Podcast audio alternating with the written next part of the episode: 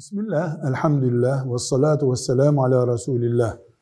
Mezara konduktan sonra ölen Müslümanın kabirde azap çekmemesi için ne gerekir?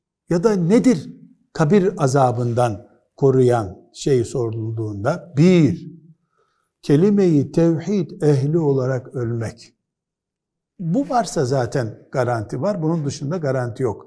Mümin insan olarak ölmek. İkincisi şehitler bu konuda muaftırlar. Allah yolunda gerçekten şehit.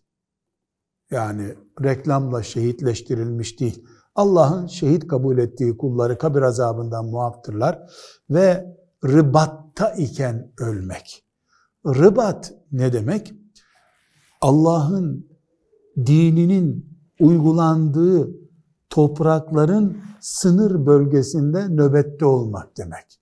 Yani ezanların bekçisi, Kur'an'ın bekçisi, şeriatın bekçisi durumunda olmak demek ve dünyadayken yaptığımız salih ameller, namazdan, oruçtan, anaya babaya itaatten, fakir fukaraya yardımdan, tesbihten, zikirden bunların bütünü ve öldükten sonra mümin insanların kardeşleri mezarda yatan bir mümine dualar etmesi, istiğfar etmesi kabir azabına karşı çok büyük bir kurtarıcı.